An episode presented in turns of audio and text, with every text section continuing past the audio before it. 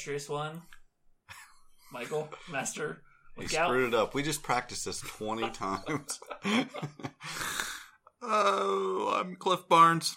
And I'm obsessed with Westworld. So, we're to talk about it. Guys, episode 8. And Cliff, you said that there's no way that this show expects you to keep up with all the crazy stuff that's going on. You're like, I, I will say, like, have some theory, and you say there's no way they expect people to do that. I'm sticking with that. And I think you're going to be so wrong. Like I- Nothing happened in this episode that would prove otherwise. I'm about to tear all that down. Denata. Can I start out with my crazy ass theory? oh, okay, go for it.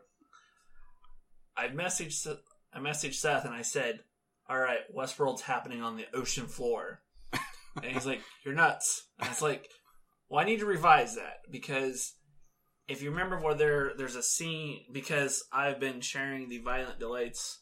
With Well, there's my- no ocean. What do you mean? There's no ocean? It can't be on the ocean floor. Or there would still be an ocean. Well, I'm gonna get to that. I Well, hurry like- it up. well, because I read where the the creators were big fans of like Bioshock, and there's actually an Easter egg of in Ford's office of uh, a head fr- from one of the characters from Bioshock. So I started thinking about that and hypothesizing that the scientists that were working on this property had to be in an area that was free of laws. There's always the government always wants to get in and say, you know, you can't do cloning, you can't do this, you can't do that.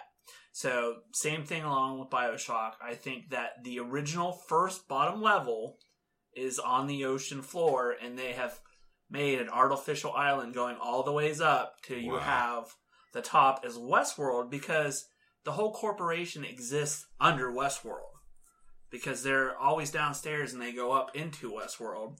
So I'm thinking like going. That's why people don't go down to the lower levels. And- And the same thing with like cold storage. Is Well, let's we will get on all issues. this. Yes, when when you're proven right, well, then we'll get into all the details of how you were right. How about we worry cross that that waterless bridge when we get get to it? Hey, also, uh, I'm I'm going to be pointing out that you know I was saying there's two time frames, and I was like, well, maybe there's three time frames. Well, there's kind of four time frames, guys. I think there's like five or six. Well, there's four that they're they're basing everything on. So let's just get to it because we got a lot. I'm going to go through the episode and we'll discuss things as we do. This episode was episode eight, and it's called Trace Decay, which is a theory that suggests that new memories are created through a chemical reaction in the brain, and that this new mixture of neurochemicals begins to undo itself within 30 seconds unless that new memory is rehearsed. So that's why we can like recall something traumatizing from your childhood while we can't remember what we ate yesterday. And is that the same principle? Is that we're not really remembering the original memory? We're remembering Like the feeling. remembering. You're remembering the feeling, the the emotion that was attached to it, and that's gonna that's gonna go through this episode, um, like the traumatic experiences. So the it's They're echoing through the host. Yeah, oh, everything. This whole show is repeat, repeat. Everybody repeats everything they do. They do over and over. Um, so hosts like they have traumatic experiences, but that Ford will just wipe it away with a few taps on the screen. Um, except like we have Maeve and Dolores and you know others doing things and remembering what they're doing. Um, there's a lot of grief in this episode, and you see, you know, it is attached to people's becoming alive. It, it seems, and it, the Man in Black points that out later in the episode. So we'll get to that. So we start out in the present, and Bernard is back online and realizing he killed Teresa. So this is one of the also knowing that he's a host. yeah. He he's we're in the present timeline. So he's upset And for you know, it's funny that he is a host and is so emotional. And what we and if you look at the people that we think are humans, hmm are the least emotional cre- Yeah. creatures in this world. Especially Ford. Yeah, Ford has no emotion. He's like, you killed her because I told you to.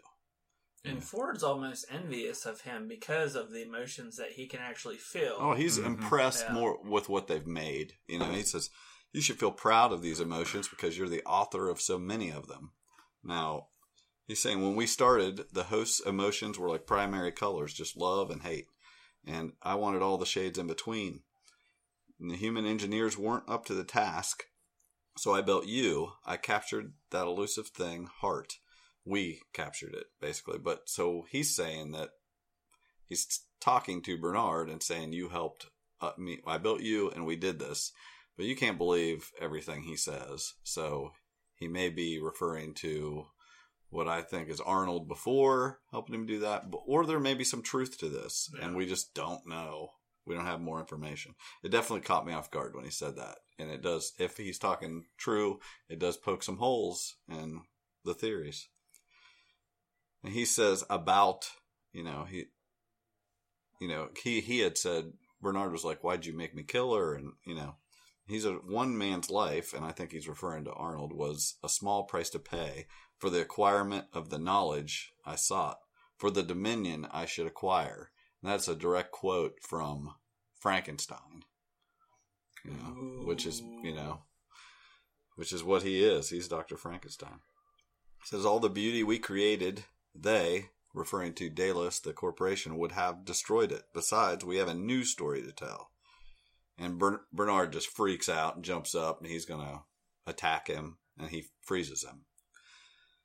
He said, Arnold felt the same way. You couldn't stop me. He couldn't stop me either. As great as this emotional display is, it's even greater to be able to shut it off. And he's basically like, chill out. Now I want you to go cover your tracks for where he killed Teresa. And he's you know, Bernard's now under his control, and how would you like me to proceed? And going back to that picture of supposedly Arnold and Ford, like how you mentioned that there was another person in it. And since I've been rewatching the episodes, looking back at that, that picture's off center. Right. There's room for another Yeah. person, definitely. So I think somebody's going to be in it, whether it is, you know, someone that looks like Bernard or not. We'll wait and see. I think we're going to see it next episode. That's my prediction. So it says, clean up your mess. When you're finished, then I will free you of the memories of what you've done and your relationship, you know, with Teresa. And she'll just, you'll just remember her as a respected colleague. So he goes around and collects all the evidence and he It's creepy what he's able to do. yeah, he can erase himself from the screen Mm-hmm. in the hallway, which you know that was made me think like what what, That's and it kind of shows that they see down you know all the hallways, everything that's going on. So so how did they not see what the heck Maeve has been doing? I don't know. You know that well, I think it's all recorded. yeah, I guess they have to be looking for it. Yeah. But anyway, he says he he does that. He pulls letters out that he, notes that he had got from Teresa, and of course I stopped and read them. Yeah, everybody you? did, didn't they? No. No. Okay, so anyway, oh my gosh. so anyway, they were just notes like, "Oh, this He has tweezers when he watches mm-hmm. this show. I do.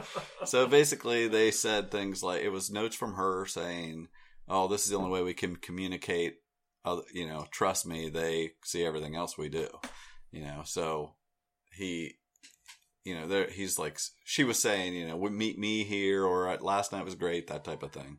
Yeah, No real information out of it, and then he takes all that stuff and incinerates it. Then we see we're still in the present. We see Maeve at the Mariposa, and they're, the player pianist playing "House of the Rising Sun," which is a song about brothels. You know, from way back. now, is that the song they played at the very first episode? This no, I didn't. This is still this is the first time we've heard that. And then we realized there's a new Clementine. We should have known they were going to replace Yeah. Clementine with And somebody the same new. clothing too. yeah, and this just really Oh, I didn't notice that. Yeah, Yeah, sa- oh, exact yeah. same outfit. Yeah, and she has the same lines, and she's coming talking to Mhm. Maeve, and Maeve is like realizing like why invest any emotion in any of these people? This is her friend, and now she's just been replaced. There's it. Why would you? lo- How could you love something that can just be recast? Right, and because she says exactly every same, all the same lines. Right. So she uh she's saying, you know, yeah, the, not much of a rind on you and all this to a guy at the bar, but Which I'm so sick of that. I know, yeah, she says it. They that's Clem's favorite line. So anyway, Maeve has a memory of her daughter, you know, from her past role, and she's in the lab and she's asking about her daughter and to to Felix and Sylvester, the cats, you know, and they're they're explaining that she recalls memories perfectly. You know, her her her she's turned all the I way like. up. I thought this right here explained all why we're seeing all these multiple timelines because you don't because it how they explain how their memories work versus Mm. our memories. That will be a reason to explain why If you're they're all saying split that, up. yeah, if you're saying that we are seeing someone remembering them, I guess Yeah. I think we're just seeing the times, you know. But she, I think it's she's remembering things so clearly because she's turned up all the way. Which in a previous episode, they did have um, what's the girl's name that went missing Elsie. Oh, Elsie, Elsie? yes, when she was first looking at her. She tuned up tuned up her um, some of her settings. oh, okay. Like it wasn't much, but she had tweaked it a little bit. Okay. So she says, Well, why was I reassigned in the first place? Maeve wants to know, you know. And we find out later why she was, but eh, Felix said I could check. And then I really like this. Maeve was like, No, because she knew it didn't matter. Whatever reason it was, it was. It was nonsense anyway. Whatever they did, it was a reason to keep her there. And she says, I- I'm getting out. And Sylvester is like, go then, because he's thinking, you have an explosive in you, and I would love to see you just walk out of here and explode and mm-hmm. be out of my hair. You know, and she, but she, he's like such a smuck, and he's like any any chance he can get out of this, he doesn't care. right, and she's like, she knows better because she's she knows everything. It seems like, and she she says, yeah, I know about the fail safe, fail safe, and he tells it'll, t- it'll take a full rebuild to get it out, and Felix says you'll still need an army to get out, and I kind of know where she could get an army, but we'll get to that at the end. I mean, And- cold storage. Yeah, so Yeah, but if the Joker could figure out how to bypass that in Suicide Squad, surely somebody in Westworld could. So Maeve says, "Yep, I'll need administrative privileges to get my army." And Sylvester doesn't want to give her control of other hosts, and she says, "Yeah, it's time to write my own effing story. You're going to do it." So then we go to the past. For anybody that hasn't listened before, we're on to the multiple timeline time frame. This is our, our second time frame in this episode that we'll see. This is well, we'll say 30 years ago, and Dolores and Will are still traveling. They've left Lawrence. They're getting close to home, she says. And it's going to skip through some different time frames here. Um, but anyway, she's walking. They see bodies on the beach. And Let the bodies. hit the first thing I would say is, as if I need it to be proven anymore about Will and the Man in Black, they wear the same shirt. They both have the same gray shirt on with like a texture on the front of it. You just don't see the front of Man in Blacks very often. But it's the same, very same type of shirt, gray, gray shirt. And then Will's kind of says, Ghost Nation did this to these soldiers. It's a bunch of soldiers, and, you know, laying on the beach. So They were Confederados. One yeah, and and one of the survivors wants water, and Will, who's a hard ass now, it seems like he's like, no, you know, this guy came to kill us. We he just said he came to kill us. Logan had sent them. Logan had joined up with these soldiers and said that these, you know, pointed out Will and Dolores and sent everybody after them. And so when she goes, she I mean, she's very sympathetic to the soldier, goes to get water, and when she gets down to the water, we see the present where she is we're back to the Mhm. present timeline where she is doing this loop by herself And she, looks back and calls out for him. and He's not there. right she turns Yeah. around and nobody's there there's no bodies nobody's there she's doing this loop in the present 30 years later than back with will and she's remembering i think she sees herself in the water laying there Yeah. dead so i'll explain that how i think that comes into play but she hears come find me and then then she turns and sees you know the she sees Will and them again. So I thought Will was going to kill the kid.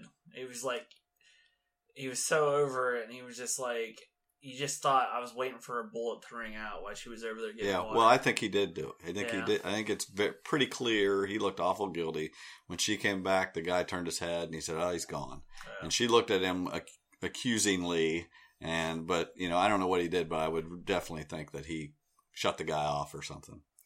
Um.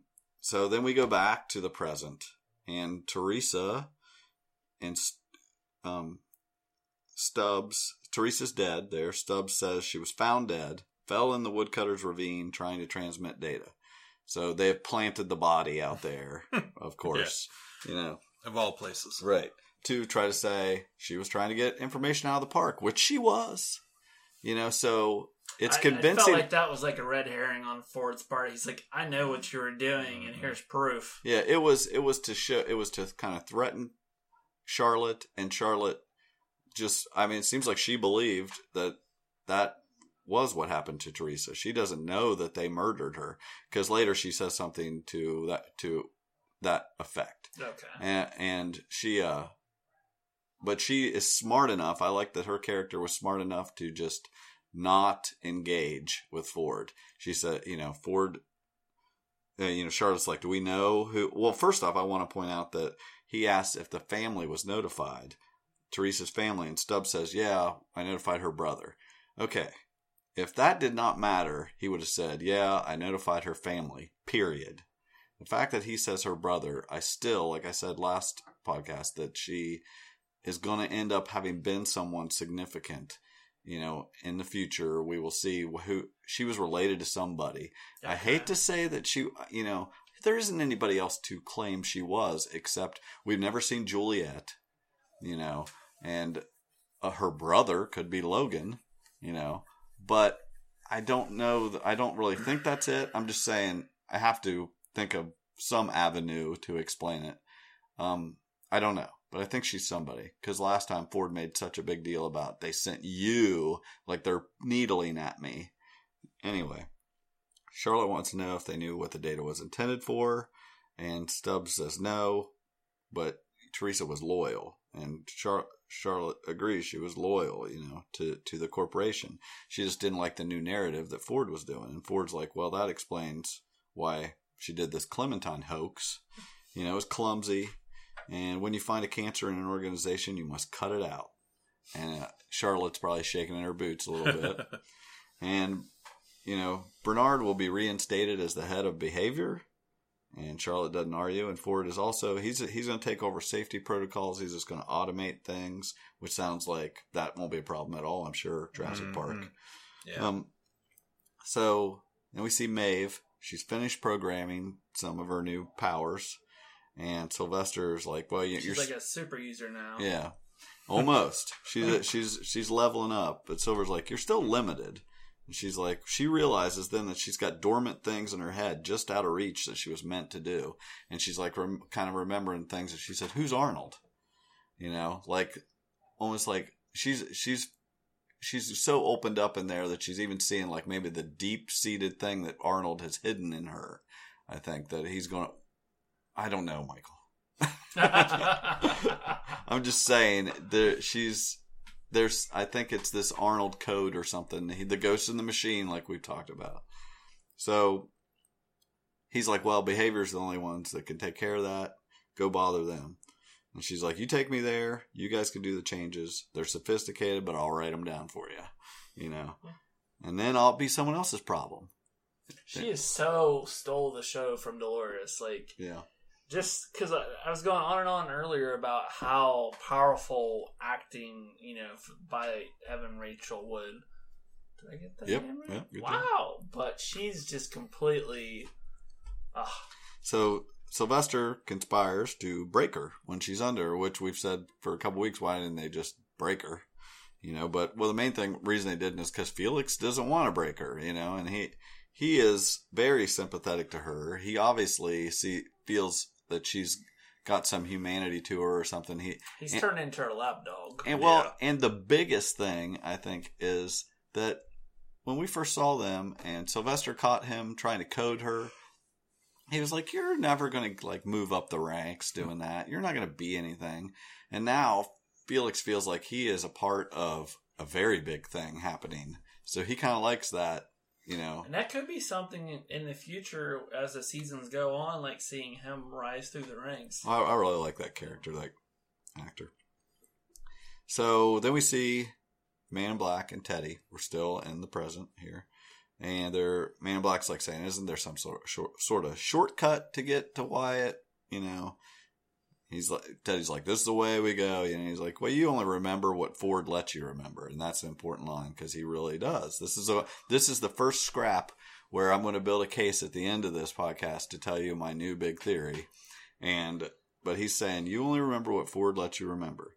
And the man, man in Black's saying the game is rigged. The house always wins. You're here to be the loser. And we flash Teddy remembers something from episode one.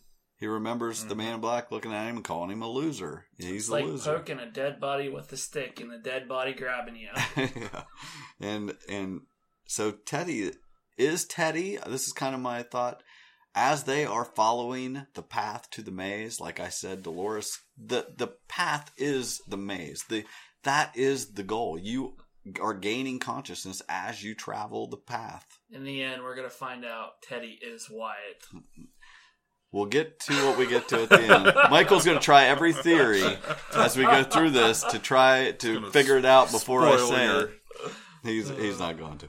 But anyway, he's uh he's gaining a bit of consciousness as he travels the maze to the center. And he says That's something we keep seeing as they get further outside the town. More stuff seems to unravel so in every possible way. he says we're in Wyatt country now.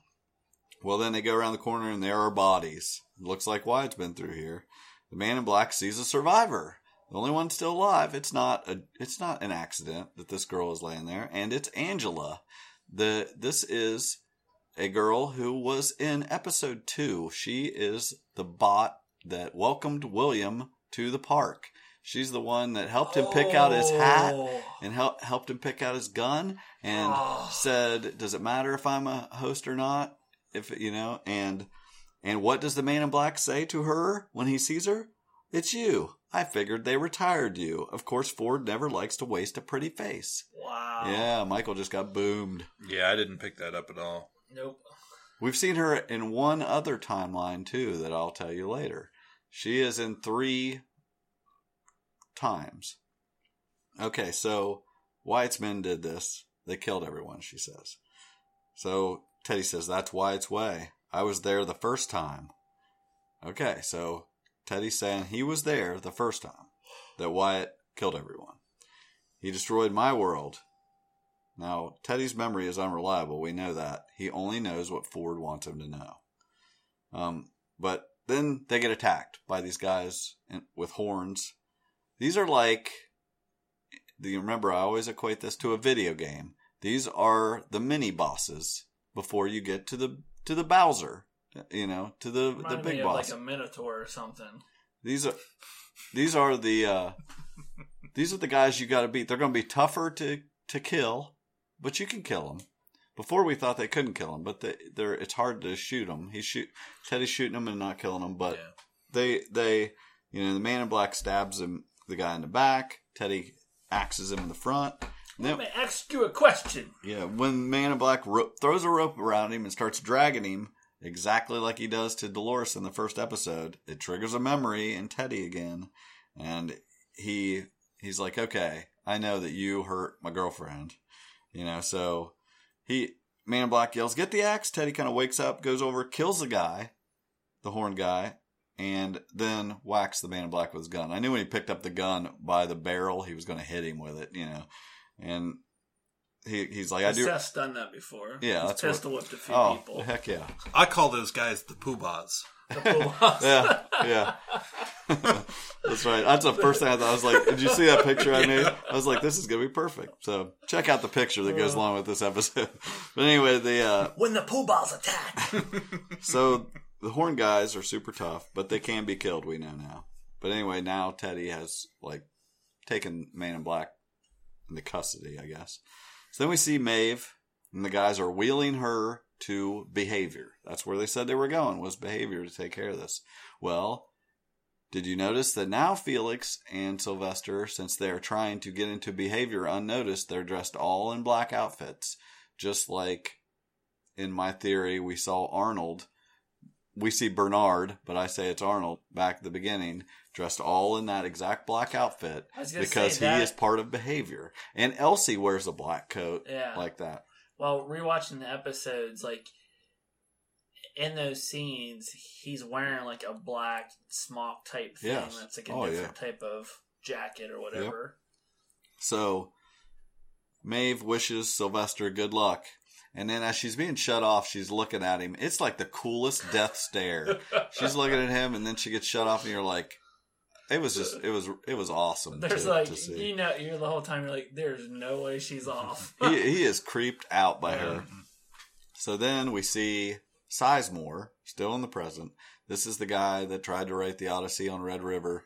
Now Ford gave him some busy work. He's creating basically Wyatt. He thinks. Yes, and they've got he's got some host there eating a leg, and he's trying got a leg. he's trying to write some. Uh, I think he was looking for or writing a cast member for The Walking Dead. yeah, basically.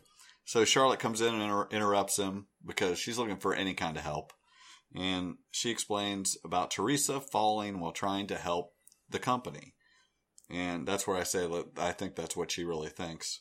It doesn't really matter what she thinks, but she's saying she was trying to help Dallas, and she's walking in front of a whole display of stuff, and you see where the some drawings of the guys with horns, where they have created these mini bosses for this, you know, adventure.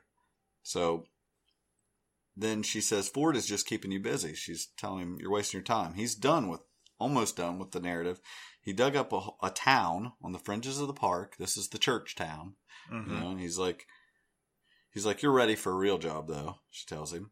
So then we see Maeve. She jumps up and scares Sylvester when he's thinks she's out, like like we said. So Felix did. He Sylvester finds out that Felix did what she wanted him to do because, like I said, I think he just likes being involved in it. Doesn't want to kill her. So did they go through with the surgery and move the explosive? Yeah. Okay. It, it's done. okay. That's why she had to be put under, but Felix didn't let her be Out for totally. Yeah out long enough basically. So Hmm.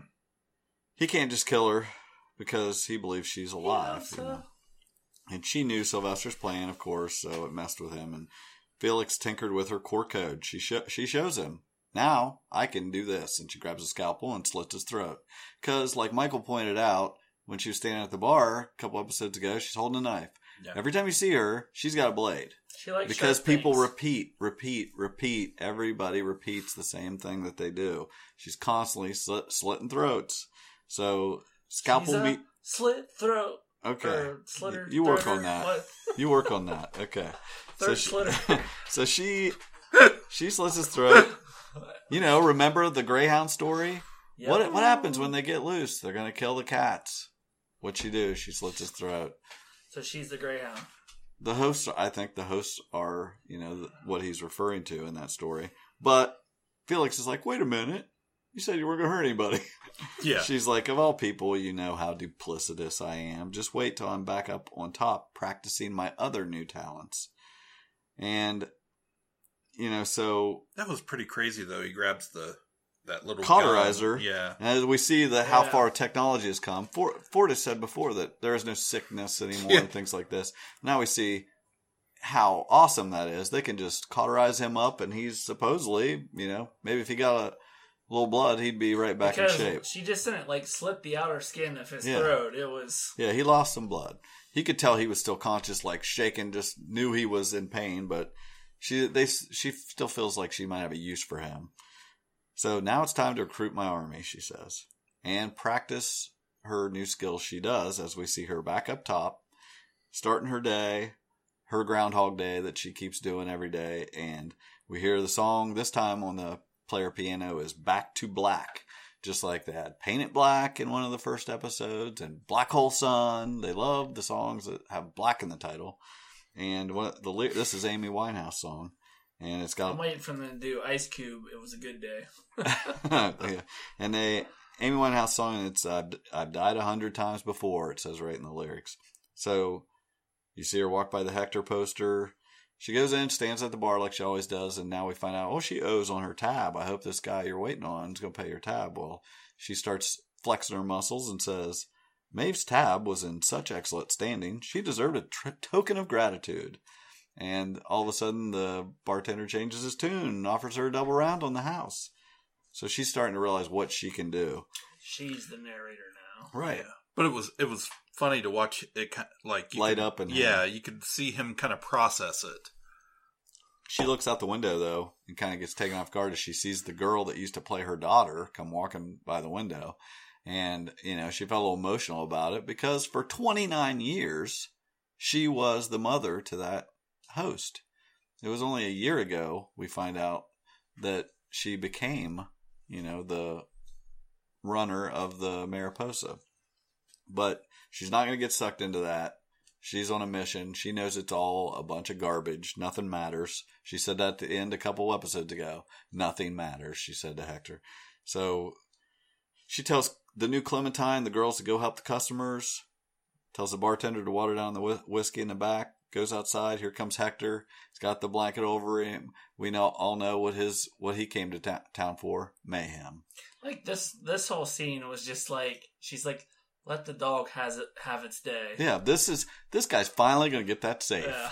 You know, the sheriff judged the rider riders to be upstanding, God fearing citizens. She tells the sheriff, and now Armistice shoots the sheriff anyway. I like that. She's like, whatever. Uh, the marshals practice quick draws on each other. She says. Hector whistles because he's like the coolest outlaw that ever walked the land. He does a whistle, and the horse just drags the safe right out of the Mariposa. So then we see I guess I was wrong. He's good at three things. He can whistle too. Yeah. Uh, I happen to be a fine whistler. um, so Ford and Bernard, it's time to make him forget. And this is a good conversation. They're This was an awesome conversation. so he, he's cleaned up the mess. There's no more clues that they that he had him kill Teresa. This is like having a talk to God. Yeah, Ford's like, can we can continue the narrative now without interference? And Bernard's like, well, what about Charlotte? He's like, well, she will try, but we can keep them at bay, I think. You know, and I love the look that this is so Anthony Hopkins. This is just a little thing I like. He looks over at Bernard and just gives him a quick, like, condescending smile, like, you know, it's just, I've seen him do it in other movies and just, he is so good. Like, I'm so glad that he's on this show. I love him. So Bernard notices in him because he is just full of emotion. He says, "I something else is troubling you." And Ford's like, "Ever the student of human nature." He's like, "What are you feeling, thinking?" Unique position of knowing how you're coded. You know, you you know how you're coded, and you know what you're feeling. What how how do, before I erase all this, how you know how do you feel? And Bernard says, "I understand how I work, but not how I feel." Are they real? Were my wife and son real? These memories I have of them. He's like, they're your backstory. Your imagined suffering makes you lifelike. The suffering, where they have taken away people's pain, their memories, because the pain is what lets them feel. He just talked to his wife a couple episodes ago, you know, his fake wife on the holophone or whatever that, you know, that wasn't real, but he was talking to her. She's like, wouldn't you rather just forget everything to Bernard? And he was like, no, because that's all I have left of my son. I don't want to not remember that or not feel that pain. That's what makes me feel. And so your backstory is, you know, imagined suffering. And Bernard starts to explain, you know, it's lifelike but not alive. Pain only exists in the mind. He totally understands how these, how he himself and the other hosts work. And all hum- humans are the same. They only, pain exists in the mind. It's always imagined. So what's the difference between mine, my pain and yours? And Ford says the same question consumed Arnold and filled him with guilt and drove him mad. The answer was obvious to me. There is no threshold that makes us greater than the sum of our parts. Consciousness does not exist. He th- that's according to Ford. It doesn't exist. We're the same as you, basically. Humans fancy that there's something that makes us more alive, but we live in loops as tight and as close as the hosts do. I told you last week. Don't I, I? I get up. I go to work. I go to you know. We just do the same thing, just like these hosts. We don't have a. We don't even question it content I call it living in your bubble. right we're we're cool with doing you know what we're told what to do next. So my my friend, you're not missing anything at all. He says, time to set your mind at ease. But Bernard says, one last thing before you do that. Have you ever made me hurt anyone else? Of course not. Of course not, he says. And then what do we see? We flash and we see Bernard, Did you? Could we? Could you tell who that was? Elsie. Are you serious? Yeah, it was Elsie. Oh come on, man. Sorry, There's, of course, it could not be, but she's down it- in that hole is. with the woodcutter. It, it, it is her, but I have theories here. Okay. I'm going to explain this and I'm going to tell you what I think or what could be. Because my first instinct was that obviously he's lying to Bernard and he, and he did have him kill Elsie because who knew she was at that theater other than them? She told Bernard and anything Bernard knew, Ford knew. So Bernard was there. She even says Arnold before she gets grabbed. And it shows him picking her up and choking her out basically. Or you know picking her up. We until you see a dead body people aren't dead. I'll tell you Yeah. that in these kind of Because shows. Because it just seems like it seems like her arc isn't over. And like her her hair was different, like She styled, didn't- and I- like the clothing all my thought like it was. i thought it did look like her getting choked out. Like people are gonna look a little different. But the thing is when i got to thinking about it this is kind of important what possible reason would there be for ford to want her dead right. she was only thing she was doing was exposing what Teresa was doing. right. So there was no there was no reason to me that she should be killed. What I think when I look back at that, you know, 10 more times, I saw it I believed Ford in that moment when he said no, I didn't have you hurt someone. I think maybe Arnold had Bernard do that to Elsie and that I don't necessarily think she's dead. Okay. Like he took her maybe and put her somewhere. Because he asked if you made me hurt anyone Right. else. He didn't say kill. Well, yeah, and he and I don't even know that Ford knows anything about it. I just don't. I don't know. I think that's probably one of the reachiest things I've got on my list here. I don't know what happened to Elsie. I could also easily see that this. Obviously, we know that the the host that was being manufactured in the basement while Teresa was getting killed, and we said, well, it could be just a replacement for Teresa. It's obviously not that. Yeah. Then uh, you know, I said that might not be. It could be a. You know, right now we find out later they're just saying that still sticking to the story that Elsie is on vacation. So if she comes back, is it going to be the host that they make? You know, if they did kill her or if they did put her somewhere, is this host going to be, is she going to be replaced? I don't know. I think that's a reach. I still, I don't think that they want to do that. I think she might still be alive and I still don't know who they were do you making. have? oh, I was gonna say, do you have any theories on who's being crafted? I do have a theory, but only because I've seen a preview of the next episode, and I, so I really I feel like that's a little bit of cheating. I don't think it's Elsie. How's that? Okay. Um. So anyway, that's that. That's that. He says. That's right. Mhm. So, um, so he says, "I'm going to race you so you don't dwell in these memories and lose yourself in them, as your fellow hosts have done." And he's speaking of Dolores and these guys, the editors of this show, shove this stuff in your face if you pay attention, as he says. So you, you know. Your fellow hosts are losing themselves in the, the memories, and the next thing we see is Dolores walking along. And now we're going to see so three different time frames in this next scene. So try to keep up. And it's I watched it, you know, several times. They definitely that's where where Cliff is saying like there's they don't expect you to know be able to follow that. Well, you can't follow it watching it one time. I'll tell you that. But there's a lot going on here, and I really do believe Michael's counting on his hands right now. I, I really do believe what I, what I'm going to say here. So first we see the past. It's 30 years ago. Will and Dolores are walking. Dolores says we're here and looks over to where the town would be. But then when you see over her shoulder that very next shot, seeing the town, that is the present. But Will is not standing beside her, but you can't tell. I'm you know, she's seeing Yeah. she's seeing the ghost town basically. Okay. She says, I'm home. And then we see the past. We're back. Will is there beside her, and you see you can't see what they're looking at. And she walks away. And then we're in the present. again, and she is by herself, walking alone up to that ghost town. Because later, There, it's buried. yeah, Right. Yeah. So if you listen to what I'm saying, it really makes more sense because it was so confusing at the time. So she walks up to the ghost town alone. That's in her loop now, repeating all of that. Nobody's there. Then we see the further past, 30, 35 ish years ago, 34 years and, in so many months. Okay, we'll call it 35. Home, when they were happy, the town's full of people. She's in her blue dress. She's w- returning from wherever. I say she's returning from whatever Arnold had her do. He wanted her to follow the maze, even back then. She's returning. We see the exact view as when Ford was telling Bernard about the first three years. We see that exact shot of the Mhm. girl walking with the parasol. And you know who that girl is? It's Angela. It's the girl that welcomed William to the park. She also was there 35 years ago playing this character. She's also playing the victim there on the path of Wyatt, the trail of blood that Wyatt's made. She she's in three different time frames herself.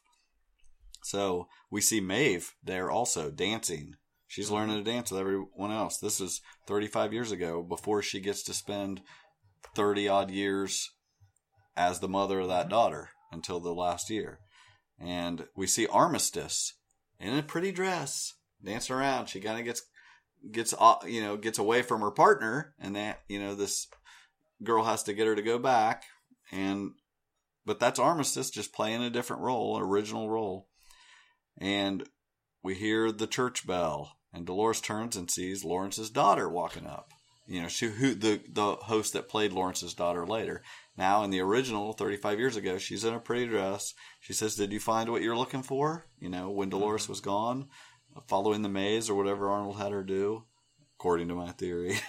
and then we hear screams and gunshots. The girl runs. We see people getting mowed down by a gunslinger. You know, off. We see barely can see anybody. Um, I'll give the theory at the end. Then she sees herself putting the gun to her head, like it's a memory. Mhm. And then we see her now.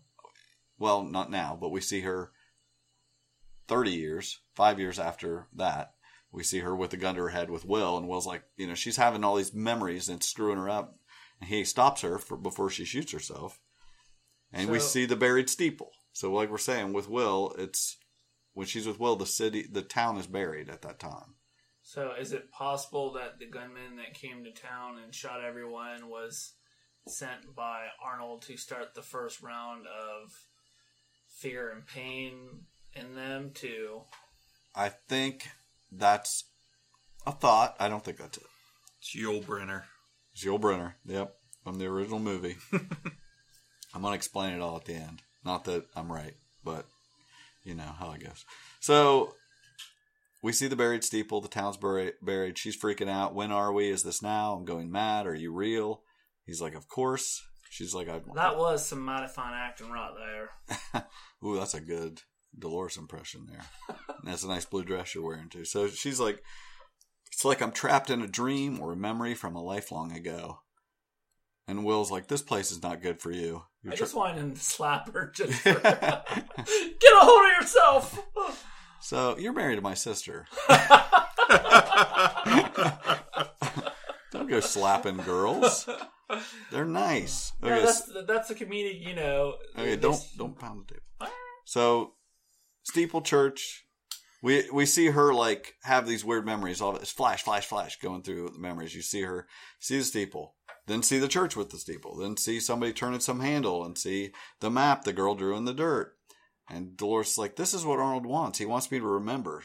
And she's talking about, you know, Arnold, Bern Arnold, she was talking to in the basement. And Will's like, Arnold's not here. I don't even know what you're talking about. And I'm getting you out of here.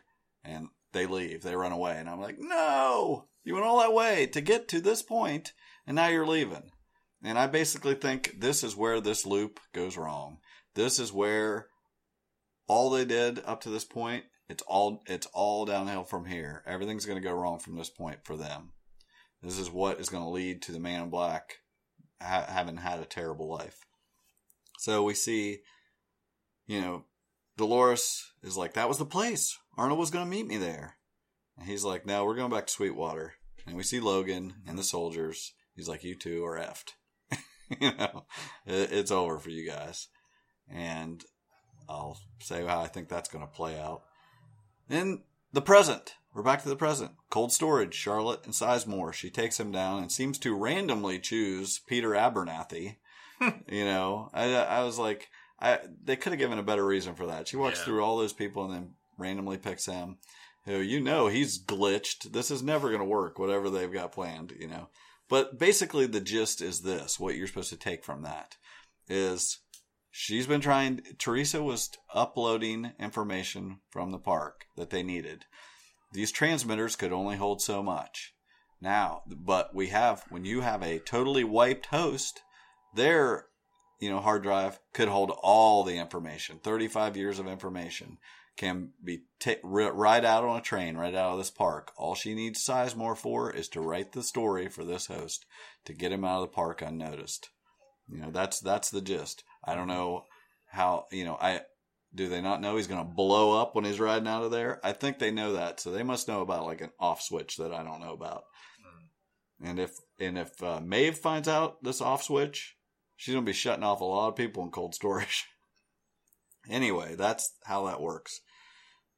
I think Sizemore is a grand candidate for dying by somebody blowing up. You know, he's that that character is such a tool that you just know he's gonna die. Then we see Bernard and Stubbs stops him in the hallway. He's like, "I'm glad Stubbs you're back." another guy that changes his clothes awful lot. He does. He really does. And I, I And, and it's and it's like, but it's minuscule. It's like Yeah. undershirt or no undershirt. Yeah. And like I've said before, I've thought I've said why I think he's a host or not a host, and I still don't see a reason why it would matter at this point whether he I is or don't. not. Based on this interaction, I feel like he's. I agree. I agree. I agree with what you're saying. Uh, I he's real a real thinker. I think this episode, like like you're saying, I, it made me feel more like he was human. Um, he's glad you're back. He he knows he feels sorry for Bernard because he knows he had a relationship with Teresa, but Bernard's denying it because as far as he knows, he just got erased. She was just a good colleague. You got it all wrong. Stubbs sees everything on the cameras. He knows that's not true. So I'm pretty sure he's gonna be looking into this. Yeah, he's picking up on the vibes. And when he got fired, you could see him flinch in the previous episode where he was like, "Really?" Yeah, he's going to be looking into. There's something sketchy going on. So then we see we're back to the Man in Black, Teddy, and Angela, that one girl, and Man in Black's tied up now. Doesn't have his hat on, and Teddy's like, "I'm not dying this episode." I'm the captain now. So that's what you think. So anyway, Angela said Wyatt said the land belonged to something yet to come. Man in Black, you guys are in the same new narrative. You know, he's like making fun of him. You guys are part of some, you know, this story. You don't even know. Teddy's like, I want to save Dolores. Wyatt wants to claim the earth or burn it to the ground, and I don't know what your deal is. I'm not sure how to make you talk, but I got, I got, I'm gonna try this and hits him. You know, he says, I remember you taking Dolores. And Man in Black's like, You're remembering stuff, you know? He's like, This is like the first time the Man in Black is like caught off guard. Like, Yeah. Yeah. He's like, That's crazy. new. Yeah. He's like, He's like, uh, he's like, You're an idiot, Teddy. He's like, I really, do you really think that Dolores drops that milk can for you? You know? He's like, You just hand her over to guys like me. You're a glorified pimp. And then, of course, he gets hit again for that. But basically, that's what's happening. Teddy just turns her over. He doesn't have a choice. You think that milk can's for you? Yeah, I like, I love that. And Teddy's like, I'm going to kill you. And Man in Black's like, No, you can't. The rules here hold you back. You can kill me if you wanted to. But I know how to change it. Like he's been preaching this whole time. He wants to get to the center of the maze so he can let them have a fair shot. Teddy's like, You speak like you own this world. He's like, He's like, Not just this one. You want to know who I am? I'm a god, a titan of industry, a philanthropist, a family man, married to a beautiful woman. We find out for 30 years. And of course, it, I, I assume it's got to be this Juliet that he was married to. Father to a beautiful daughter. I'm the good guy, Teddy. Well, it kind of was on the outside world. At least the shell of him was a good guy. Then last year, my wife took the wrong pills, fell asleep in the bath. Tragic accident. 30 years of ma- marriage vanished like a deep and distant dream. The funeral, I tried to console my daughter. But she pushed me away, told me my wife's death was no accident. She killed herself because of me. She said that every day with me could be sheer terror, that at any point I could blow up or collapse like some dark star. Okay. So you kind of get a vision of what that life was like. He here here's here's my take on that. When the man in black looks at Teddy all the time and says, "You're a loser. The game's rigged." He's got one finger pointing at Teddy and three fingers pointing back at himself. He he he feels like the game is rigged. He's the loser. He lost when he was here 30 years ago. Whatever's going to however it's going to play out with Dolores and William in the past, they're caught by Logan. I think she's going to end up laying in that water dead. Yeah. And he's he's not going to get what he came there for. He's not going to get that relationship with her that he was falling in love with her. And he spent 30 years begrudging that, trying to build a wall of good deeds. In a way, when he's talking to Teddy, he's talking to himself Right. because he looks as Teddy as his replacement. You find you find the fault you find in someone else, you are thinking of your own faults. And Teddy's like, "Did you hurt them too?" You know, he's like, "Never. They never saw anything like the man I am in here." But she knew anyway. My daughter said, "If I stacked up my good deeds, it was just an elegant wall I built to hide what's inside from everyone, including myself." He's like, "So I had to prove her wrong." And that's why a year ago I came back here because that's what this place does. It reveals your true self. And just like Jordan said, you know, one of our guys on the podcast was saying, you know, we were talking about it's like playing GTA 5, you know, Mhm. Grand Theft Auto. You go around, you can run over people, you can kill people, you can do whatever you want, you can torment them, you know, because they're just bots. But how you pretend, may be careful, as that may be who you are if you don't feel like some a little I, I know when I play a game like that, I'm not interested in doing that kind of stuff because not for more than a minute or two. Just run around chaos, killing all the you know, making playing. A, think of any video game, whether it's Sims or whatever, you know, and tormenting these because characters. regardless of what you're doing, you're pretend like while you're doing it, you're pretending you're that character. You're getting so for that right, brief instant, you're mowing down those people. right, and people Whether it's imaginary people have said, not. "What? How is he bad if he's doing this to these bots? They're just bots." Well, it's still I'm not comfortable with it. Well, just like one of them going, like one of the um, uh, guests, like just walking up to someone and like killing someone just to Logan, see how it feels. doing that like, stuff. Yeah, it's you're sick. You know, but anyway, but at that time I didn't join one of Ford's stories. I created one of my own. A test, a very simple one. I found an or- ordinary homesteader. He's talking about Maeve. We see it, you know. So right then we see Maeve back at the Mariposa. She's taking a drink and she tells Clem she's finally getting out of here. And she goes walking into the street. And then, then we see the man in black again. And he says, I wanted to see if I was truly evil, see what I was really made of. And Clem, the new Clementine, goes running out in the street because what's her job? Keep Maeve on her loop. She's she's not supposed to be going out there and doing whatever she's doing. We hear gunshots ring out, and Maeve is, starts remembering her past, getting stabbed by the man in black, and her daughter getting shot. And we, you know, we hear the over, you know, dialogue of the man in black saying, "I killed her and her daughter just to see what I felt." Then, just when I thought it was done, the woman refused to die and pulled the knife out, and she cut him just like she did Sylvester, because that's what she does: repeat, repeat, repeat. And she does it to Clementine at the same time in the present, Mhm. because that's just it's a reaction. That's what she does. Teddy's like, "You're an effing animal." I like that. like the way he looked at him, looked at him, and just said that line. Yep. and Man in Black says, "An animal would have felt something, but I didn't even feel anything." And and he says, and then something miraculous happened. In all my years coming here, I'd never seen anything like it. And we see Maeve carrying her daughter outside. He says she was truly alive for a moment.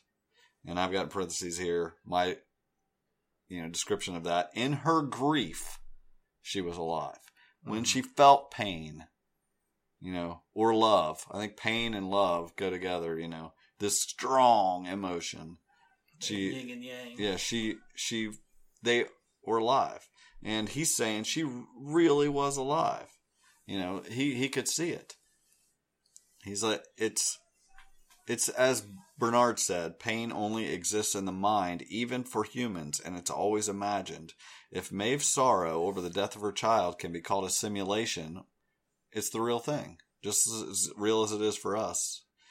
And that was when the maze revealed itself to me, Ford says. I mean, not Ford, uh, Man in Black says. And we see Maeve laying on top of this dirt maze. Yeah. But it's, this is where, and he's been told this multiple times, the maze is not for you. It's for the hosts. It's for the hosts to gain their consciousness. In my, you know, and that's what he wants to too. alive. That's what he wants for for them. You know, he just wants to. I think he. I think he knows. He's been told enough. He knows it's not for him, but he knows at the end he feels like they will be alive. I think just the fact of them traveling the path in their mind, they become conscious. You know. Anyway, he says. Teddy said, "What? I've just pictured Arnold being Johnny Five from Short Circuit. Johnny Five is alive. Little Oh, my. cowboy hat on. Well, if you t- if you like anagrams, like I said that, uh, Oh. like uh, yeah, this is a dumb one, but I like it. Uh, I said Bernard Lowe. That's Bernard's first and last name is an anagram for Arnold, and then the letters left over you could spell Weber. So if we ever hear the last name Weber, we'll definitely be onto something. But also Peter Abernathy, uh, I believe, is an anagram for Yo Arnold breathes. or maybe the preferred uh, Jesse Pinkman version, version uh, Arnold breathes, yo. Okay, so um, and that was when the maze revealed itself to me, and uh, he says in Ford's game, even if I go to the outer edges, you can't kill me. He's telling Teddy, you can't even leave a lasting mark. There's a deeper game here, Teddy. Arnold's game, and that game cuts deep. I really liked when he said that. And then we see Maeve about to get arrested. They're like she's getting surrounded, and she orders. You know, she kind of goes up to the guy and whispers in his ear because she can tell anybody what to do. Yeah. Tells him to go start shoot at him, and she runs off to her room because she's just getting overcome with memories. She kind of just goes stands in her room and is washed with them. And Stubbs is sending a team to retrieve her. So Maeve is remembering the past, which is like a year ago, and she sees herself freaking out in the lab about her daughter dying. And they can't shut her down. So they go get the big guns. They get Ford and Bernard and they come in there. And we see on the little screen that her cognition is heavily fragmented. So Ford uses his iPad to play Reverie hmm. By Claude Debussy, which we've seen before, the Reverie. And the music plays. And he says it's an old trick from an old friend, referring to Arnold. And he uses this to fix her, to calm her, and she totally does. And I feel like this this is before, this is a year ago. This is before we saw at the beginning of this season the Reverie update that he was doing. Giving Laura Clementine did a thing where she touched her lip and things. And I think this is like around the time that he got that idea a year ago to start using calling them reveries, what he was adding and things. Because he's learning using this trick that he was taught by Arnold. It's just my interpretation. So she begs, please no. Like I said before, she does not want the pain to go away. It's all I have left of her. And Ford starts to erase her. He is going to pay for this someday. He's going around erasing everybody's pain that they need to feel alive, and it's not going to, you know, he's Those, those damn guys in those red and white suits are going to come for yeah, him. exactly. He's he's the bad guy. You know, I really feel like that. So will he will give her a fresh start tomorrow. This will be a distant dream, he says, and the the fresh start's going to be Maeve in the saloon. Mhm. But before he can, she desperately, to try to hold on to these memories, grabs a scalpel and stabs herself in the throat. And at that moment, when she wait, opens her eyes to do that, she looks at Bernard, and Bernard gives her an an odd look. Like there's something about that. He kind of looks at her and grins. I was like, I don't know whether I I pick everything apart, but it was just odd that they made a point of showing her looking at Bernard and Bernard smiling, and then she stabs herself in the throat. I don't know. Is a little Bernarnold going on there? I don't know. So if if it turns out not, if Arnold looks like some girl, I'm gonna be I'm gonna be eating my words, but man, this was fun. or if it goes back and um, I just want to tell you when what when I am guaranteed to get something wrong because I've thrown so much stuff out here. So when I do, and you guys throw it in my face, re- remember that I'm going to take the opportunity to tell you the 20 things I got right. So don't throw it too hard in my face. It's funny because I watch this show so differently than you do. Yeah, I would just I- la- laugh if it goes back because you watch it so carelessly. Well, I'm more interested in the theme park. like Like Cliff's, my- Cliff's a Disney fanatic, so Ma- Michael's talking about he thinks it's on the ocean floor. It's not. They've just No, ripped no, that no. off. These are utilidors. It's like at the Magic Kingdom. The Magic Kingdom is built on the second floor.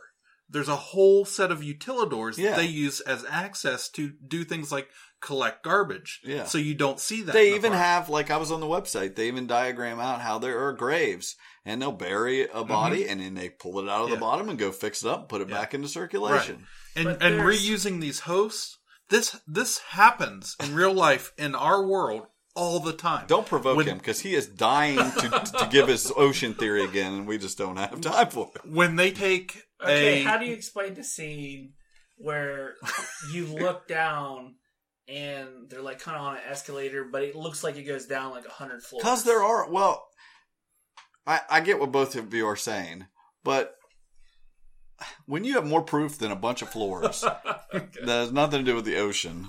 You know, And again, why are the lower floors not in use? they used to be. yeah they were and it's just been They just been. I don't know. It's exp- I don't know yet, Michael. I only have so much information. I try not to reach as far was- as you. well- I feel like the stuff I'm reaching at, I'm backing it up. well The- it's the like scene, the okay scene- well, hold on, because I'll forget. But like the scene where um, Will and Logan are first coming into Westworld, not the park, but the um, the outer part of it. Like, and they get out into the lobby area. I was trying to see if I can match that up to where they went down into cold storage, and you saw the Delos sign. I was trying to see if that matched up, but it, there wasn't enough to go on. anyway, so let's see. She. Let's see. Sorry. But what I was so. saying was like with the host, them reusing the host. This stuff happens all the time.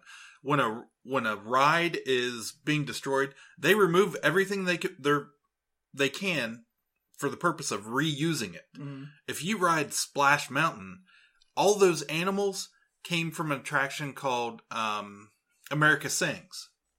Right. They're just taking it down from where they took it out under America Sings, Right. carried it underneath the park, Exactly. and then brought it up. I mean, this is just how theme parks Right, function. yeah. A Oh, lot yeah. of this stuff. That's why I say I watch it so differently. Yeah. Uh, Yeah, you're you're looking at it for that, and I, I get it. I I got news. No, but now people aren't watching it like that. You're like you're watching it, but most people are watching it not trying to figure things out. They're just No, confused because there's a lot of complaints online. Like I'm done with this show. Yeah. I just don't get it. people don't people don't want to put it don't have the time right? or want to put in the time. They're not us. Yeah, exactly. Cliff is, Is that- watching this as this is the future of Disney. yeah, and I'm watching it like this is the most fun. I love to do this. I love And to I'm try to watching figure it out. as this is really our reality. We just don't know it. Yeah, yeah, because Michael's a conspiracy theorist, and I, and I, I think, I think that that you know I'm seeing what you know the payoff that people are going to be like very shocked by. You know, we have the luxury of we are not going to be as shocked by all this because we've delved so deep into The this. only way I'll be shocked is if they go to one of these abandoned floors and there's a huge owl statue. yeah, Michael's an owl fanatic. Um, so They're watching you. Anyway, so she stabs herself in the throat because she's desperately trying to d- at least die with the memory of her daughter. So then we see now Maeve was remembering all this. She's in her room, but now she's going to be brought in for behavior diagnostics. And I think, you know, this is going to lead probably to her being put in cold storage. And like we said, if she can flip off some people's bomb switch, she'll have her army. And you know, not I'm not sure of that, but I think something like that could happen. And heck, why should turn their bombs off? Let them blow up and you know cause chaos as she's trying to escape. I I don't know. The naked army. Yeah.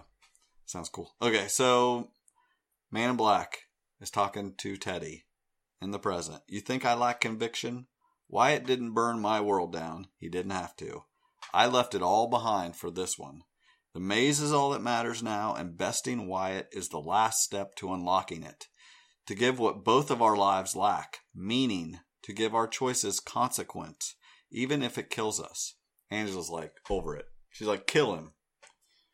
Teddy's like, well, he's tied up. You know, she's like, he killed that little girl, he said.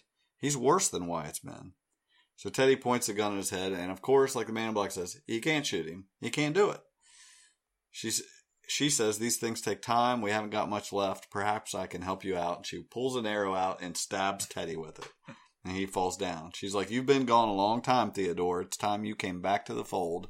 Wyatt will need you soon.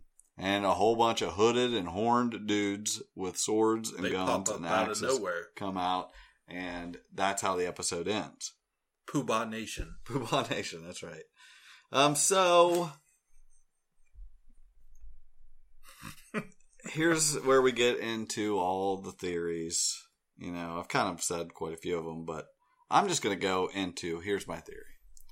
You ready, Michael? You tried to you tried to spoil me earlier. You tried to throw theories out there, any chance to spoil it, but you didn't get it right. All right. You're hear it. close. You're close. How's that? I'm going to go through it, and don't interrupt me. Okay. Before. Oh, you're going, you're to spoil it. Here, he's going to take a last ditch effort. I'll let you. Go no, ahead. it was just based on the um the guy that's in Cold Storage. What's his character's name? Peter Abernathy. Okay. When he freaks out on Ford, I swear he says metal hands, like saying Ford's metal hands. Like I have no idea. he says something like I that. didn't. I don't remember that, but I'm going to But- look now. Uh, Okay, you know now whether he-. Okay. Pay attention. Churchtown. You with me? 35 years ago. Okay, so anyway, Ford uploaded Teddy in this this time in the present. He uploaded Teddy and he said Wyatt Wyatt went missing. You know, so now Teddy Teddy has this Wyatt story story in his head. It's not true. He he's got in his head that Wyatt went missing and came back with some pretty strange ideas and the voice of God in his head. Ford said that the Wyatt story he uploaded to Teddy was based in truth, though. You know, it's based in truth, but I don't think that it's totally true that Wyatt did this. But, but remember, when we saw Teddy with the Gatling gun, after he recalled mowing down a bunch of people, he's like, I'm a killer. And he started mowing down people with the Gatling gun. He remembered himself, and he sees Wyatt. And remember them converging on the street, shooting all those people. Wyatt's walking up the street, mm-hmm. shooting all these people. Teddy's coming the other way, and we finally see that Teddy was shooting people. He says, I'm a killer, and he grabs the Gatling gun and starts killing people. He gunned down the church town along with Wyatt. But Ford only lets you remember what he wants you to. He wants Teddy to remember the other killer as Wyatt, as a character he just implanted to make Teddy follow this path to save Dolores. But Wyatt isn't that guy in Civil War clothes. Teddy did come down the street shooting people, and someone else did come down the other street. That person is not the fictional Wyatt. That person did go away and come back with some pretty strange ideas and the voice of God in their head, bicameral mind. And that person who came the other way, Wyatt's way, we saw this episode. Who came walking up that street? Dolores. Dolores is Wyatt. You just got boomed.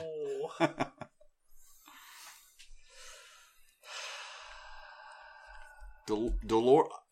now, So I they're know. the Adam and Eve of the bicameral mind. You know, when we go back and we're going to see what happened 35 years ago, however it goes down, and I could, you know, I have guesses how it goes down, but I really just don't know.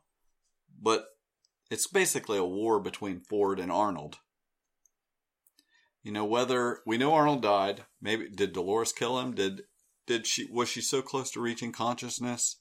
And the last thing you can do is to be able to kill someone. Did she did he have her kill him? to you know complete that consciousness at the time? I don't know. Or and did Ford step in and cause all this chaos? He told Teddy when when he was programming him, you were brought here to stop this stuff that Dolores was doing. That's when he brought Teddy in was 35 years ago, where we thought it was not that far back. We're finding out in this episode that it was that far back ago that Teddy came. I, according to my theory, and that Teddy was there, and Teddy, I, I believe that Ford has caused Teddy and Dolores to ruin what Arnold had going there, and mow everybody down in this old town. We the reason I'm saying a lot of this is because So well like not- like Michael was easily able to pick out that it was Dolores when I said that because we saw her walk right up that street and the perspective is exactly what the perspective where Wyatt was standing when we see those memories of Wyatt doing that. So it's not so ne- it's not necessary that Teddy is there to keep Dolores on the loop. It's they're there to keep each other on the loop so they don't go off their loop. Okay, how's this? Okay. I kind of I sent this message to someone earlier to try to explain it. I said, I think that in the beginning, Arnold wanted hosts to be conscious. When they reach that point of consciousness, the center of the theoretical maze, their mind, they'll be able to kill. And the Man in Black also wants this. I think maybe Arnold proved that Dolores reached that point of consciousness by maybe having her kill him. Uh, I, I'm, I know I'm reaching, but Ford hates her for her involvement. What he, she says, what would you say we were old friends? And Ford says, no, Dolores, I wouldn't say that at all. He told her a few episodes ago.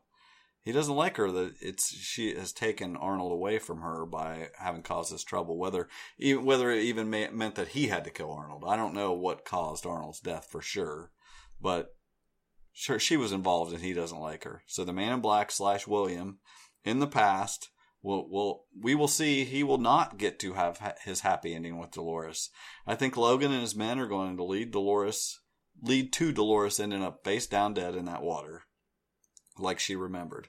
So now the Man in Black, after having been beaten by Westworld 30 years ago, even though he tells Teddy he's the loser, he's talking about himself. He lost 30 years ago, and his wife and daughter suffered for suffered his unhappiness for it. He tried to cover it up with good deeds, but it didn't work, and now he's back, and that's why Ford has allowed Dolores. He's allowed her, the one who he himself hates, because she led his friend to his friend Arnold's undoing, to retrace her loop by herself back to the newly dug up church town that he just dug up, so that the man in black will have to face the object of his affection, not Wyatt. He's going to have the man in black face Dolores and let them maybe take each other out. Or maybe the man in black will be content if she has the power to take him out. What better way to go? I have an optimistic coworker. I'm going to give her a call, a shout out. Alexis says, or maybe it ends. They meet each other at the end and love each other. Which I, I bless your heart. I, you know, Well, in, in one, like I'll come, I'll come to Michael, the Michael is right there with you. because the reason why the Men in Black always treats her the way that we've seen is because she's not in the same level that he is used to her being, and he wants her to. Like this is the great love that he fell in love with 30 years ago in this short amount of time. Like he felt hopelessly in love with her, and knowing that she is what she is, if she could reach that ultimate consciousness level, she would be alive. And it would make his life and his existence of everything that he's worked for finally valuable. Yeah, I, I don't know what's going to happen. This is this is basically this whole this whole show is the mannequin, the movie. Yeah, I was, I was actually watching the Truman. Show. I was watching Truman Show uh, earlier Oh, yeah. today, and He's I was a- like, "Are you kidding me?" It's got freaking Ed Harris in it, Yeah. and Jim Carrey's talking about people being on a loop, going around, coming, walking by his mailbox. I was like, everything I see is Westworld now, but I felt like I had a case for it there. So as we wrap this up, I just want to say, you know, yes, it sounds like I'm nuts. I got all these crazy theories, but you know, you have to admit some of them sound realistic. At least you feel like part of it's going to at least have the vibe I'm giving out here. And I have other thoughts, but I don't want, I'm reaching when I get past what I've already said. and I don't know. I don't. I just don't feel like I have enough information to tie it all up with a ribbon. Yeah. May- Maybe after next episode, I'll have enough more. Inf- I mean, I'm really interested. I'm more interested in the Ford versus the board of directors. I think that's what we're going to get into next season. Maybe. Yeah, that that that's I honestly think they have like crafted for uh, an audience member like me a perfect season. Like they're going to have so many mysteries that I was able to, if applying enough effort and pressure, figure out to my, you know, pleasure. And from what I hear, they're going to wrap a lot of it up in the first season. I hope that that isn't all they got in the gun because I think I think I'm gonna I feel like I'm gonna look back and say, well, the first season of Westworld was great. yeah. I don't know that they can duplicate this. How many shows do we do this with? Yeah, but and if that's all I get, if they wrap this up in the next two episodes to my satisfaction, I will think, oh great, I had one great season. Please don't be heroes. Yeah, yeah. D- yes, exactly. Don't d- if it you know don't No ruin it. jumping the shark out of Yeah. out the gate. I feel like you know at this point, I, I don't think they're going to screw it up. As long my biggest thing is it all has to make sense when they do finally put a bow on it. I want to be able to look back. Someone like me that looks at every single detail. I want to be able to explain to myself why that works as a story. I don't want to find discrepancies. And so far, that's what I'm giving you when I give you answers here. I'm trying to include everything uh, to give you an answer that makes sense you know, with what information we have. We don't have all the information. So we have been recording forever. I know this is like the craziest, most in depth Westworld podcast of the hundred of them that are out there. But Ours is the best. Though. I, I think it's I think it's the best. it's the most entertaining, at Yeah. least. So do you guys have anything to add before we sign off? Uh, There's going to be two more episodes, at least two. We're going to give you two more episodes, and then we may even do a wrap up episode about the whole season and what we where we think it's going to go. But we got the penultimate episode next week, and it's episode nine. It's called the Well Tempered Clavier, which is a reference to a solo keyboard composition by Johann Sebastian Bach, and it basically means the well tuned string instrument which the player piano. It could also be just a host, which are seem to be made out of the same type of thing. If you watch the credits at the beginning, um, and and, and I assume that song will probably be played. You know, and that's the episode where the piano is sick and tired of just sitting there, and it transforms into this robotic killer monster uh, sound wave. oh my gosh, and with that, I'm the illustrious Michael K. Easton. I'm Cliff Barnes. this is no Disney Cliff. I'm crazy Westworld Seth. Apparently, thanks for listening. Poobah Nation. One love.